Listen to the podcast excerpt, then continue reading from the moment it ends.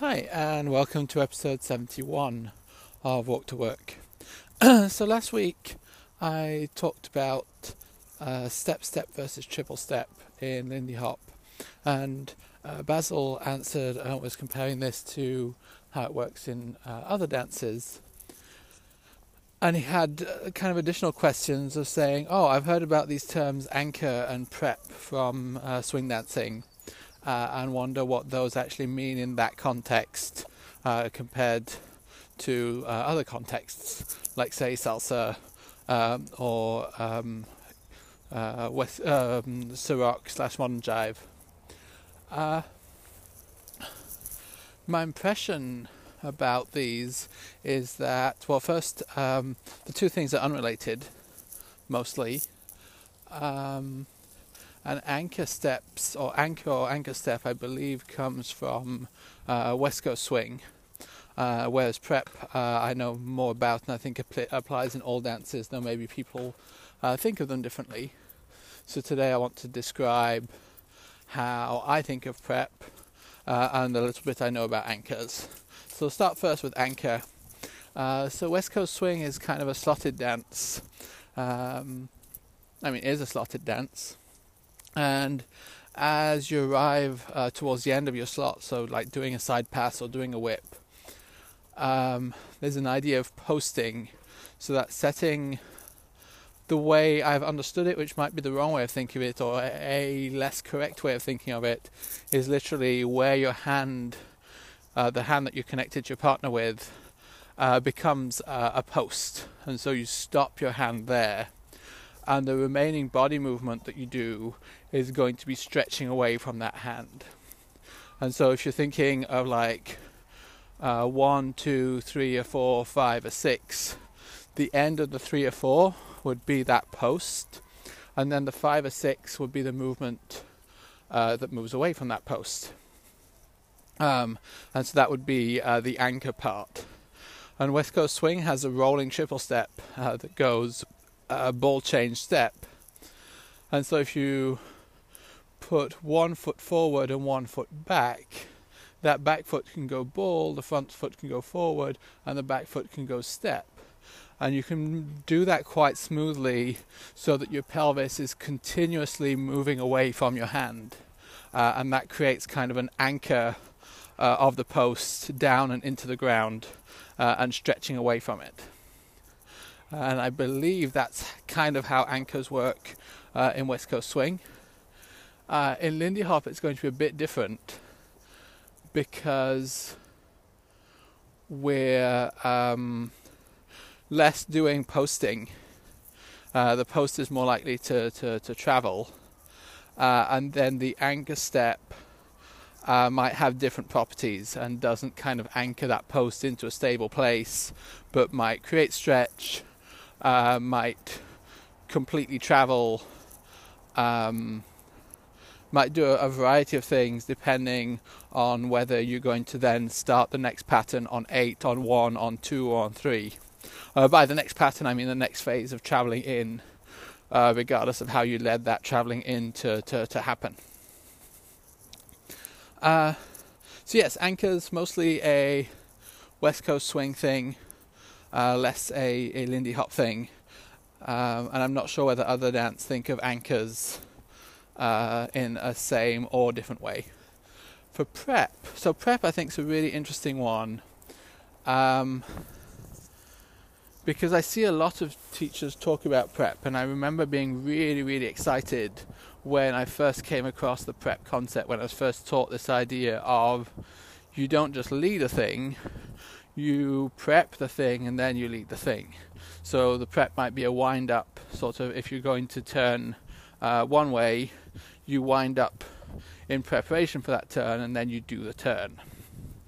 Um, and that's like, oh, that means that you can kind of lead things ahead of time. You pre lead it, you prepped it, and then the lead can happen and it does come as a, a total surprise. And then there's this idea that, well, um, once you've actually led the prep, the rest of it kind of dances itself. Um, and so you don't actually have to lead through uh, movements. You just have to prep them correctly, and they work all on their own.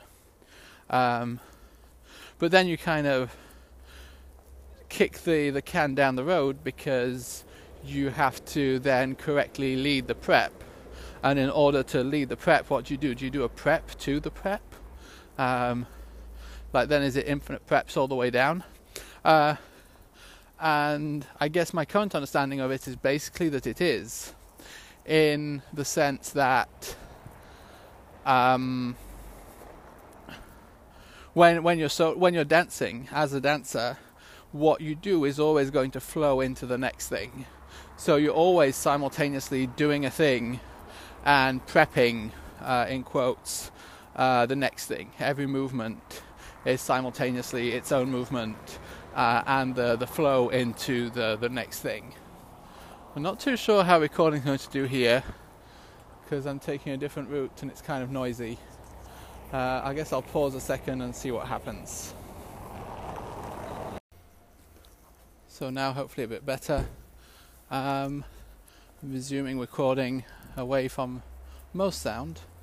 Uh, so yeah, and this prep that we have in our solo movement from one movement to the other uh, becomes especially important when um, we're using uh, our body to do turns or to not do turns.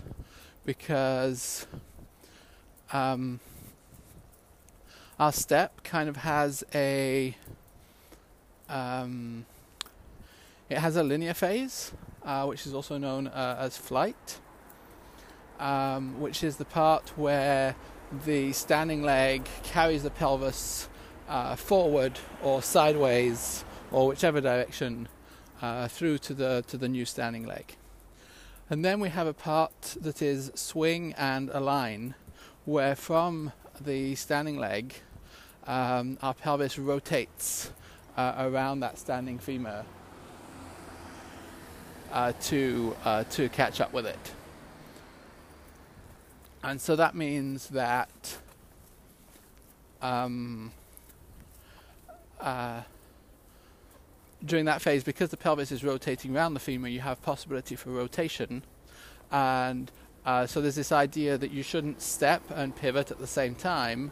Uh, this rotation, this is where the pivot happens, and then this rotation, like if you want to go forwards, your pelvis is of the free leg is going to that side is going to slide forward compared to the standing leg. And that's also a slight rotationy action uh, and so it's going to happen after the swing uh, and is going to be the prep into the next uh, rotation or lack of rotation you do. And the reason that one's super relevant is that so you stay on uh, your right leg you move the whole left side of your body forward, so the pelvis comes forward, the shoulder also comes forward. This is going to be a preparation for a rotation in the other turn, in the other direction, once you're on the other leg. And so then you keep that preparation for a whole period of flight as you carry through to the other leg, and then you release uh, the stretch that's uh, from your left side to your right side, and that leads you into uh, into rotation. And so that means that the setup, especially for rotations, but also for lack of rotations, actually happens not immediately before, but slightly before that. And so that's a situation um, where the, the, the idea of the prep happening early is especially important, even in solo dancing. And then the consequence for your partner dancing uh, becomes that it's also uh, super important there. And so then, when, when you bring uh, the prep of your solo dancing the, or the flow of your solo dancing into partner dancing, um, I think of it as tracking and matching as a follower when I'm following. So that means that I know where my partner's body is in space, and I choose to match in a way that's complementary. And so I have a lot of choices there, but my kind of default one will be to do something that's very symmetrical. So basically, kind of the same and because I'm at the same place in my body, that means I'm the next most obvious thing to do, the thing that I'm most prepared to do following through with the flow that I currently have, is to flow into the next step that my leader is going to step. Uh, and so there's a kind of preppiness here, especially when we're talking about turns, uh, because uh, the preparation in my lead's body for turns is going to be so much earlier. Turns are often things that are not symmetrical, so it means that maybe as a follower I'll be turning but my lead won't be turning. And so that means that my leader needs to uh, set that turn up during the align phase of the previous step, then take a step, and then release uh, my rotation. Uh, and it doesn't have to be exactly like that. Uh, like the, the, the phases of stepping uh, can be a little bit off and can be mixed in, in, in different ways depending on kind of how crisp uh, you, or how natural, in scare quotes, you want the overall look to, to, to be. Um, but that's a particular place where you are literally leading a prep uh, earlier. Uh, but the actual leading of that prep comes from uh, again the tracking and matching real time. So you don't need to prep the lead of the prep, you just need to flow into it. Uh, but then you flow into preparing a turn, doing that alignment, then you take the step, and then you release uh, the alignment into the swing and you get the rotation. Uh, so there's certain kinds of prep there uh, that are um, kind of very anticipatory prep the, the, the, the converse danger, especially once we start thinking of, oh, what do you do before a, pre- a turn? You prep the turn. What do you do before a step? You prep the step. Um, is that we start doing things in our bodies that are not for the purpose of dancing, not for the purpose of flowing from one place into another, but exclusively for the purpose of preparing. Um, and when we do that, we get kind of over exaggerated preparation and it means that in our own bodies, whether we're leading or we're following, the way that we carry that over exaggerated preparation into the next movement uh, has a certain amount of artificiality about it. Uh, and the more uh, we're into doing the prep, like uh, going down into the ground and bending our leg to get power to push into the step, the more uh, difficult it's going to be to actually lead and follow, and the more difficult it's going to be to dance because what we're doing doesn't actually flow into the next thing. It's an exaggerated, an exaggerated version of what we need to flow into the next thing. And then because it's exaggerated, um, it means that I deliberately have to think about it in my body as a leader to do it. Uh, so as to do the exaggeration, and it can become a bad habit, um, and it can become an additional I'm doing something to lead uh, in places where nothing actually needs to be done. Uh, and then when I'm following, that's kind of the same thing. So I do this exaggerated thing, and I'm ready to do a really huge thing, and then the thing turns out to be tiny. And probably I can anticipate this is going to be tiny. Like if I do a prep for a small jump in the air, it's probably quite rare that I actually do a jump in the air and so probably that's just going to be a little bit of a skip. And so I know how to interpret the exaggerated prep to only do what actually happens, but it, it kind of doesn't make sense. Uh, and that's when I start to have to, again, instead of letting my body uh, just track and match, I have to involve my brain in it and be like, oh, that is a prep for a turn, so now I'm going to turn. That is a prep for taking a step forward, so I'm going to take a step backward. Um, and then I have to overthink it, and the prep becomes a kind of signal. Uh, and probably I've ranted in the past about how I don't really like signals. Um, so, yeah, prep is super important.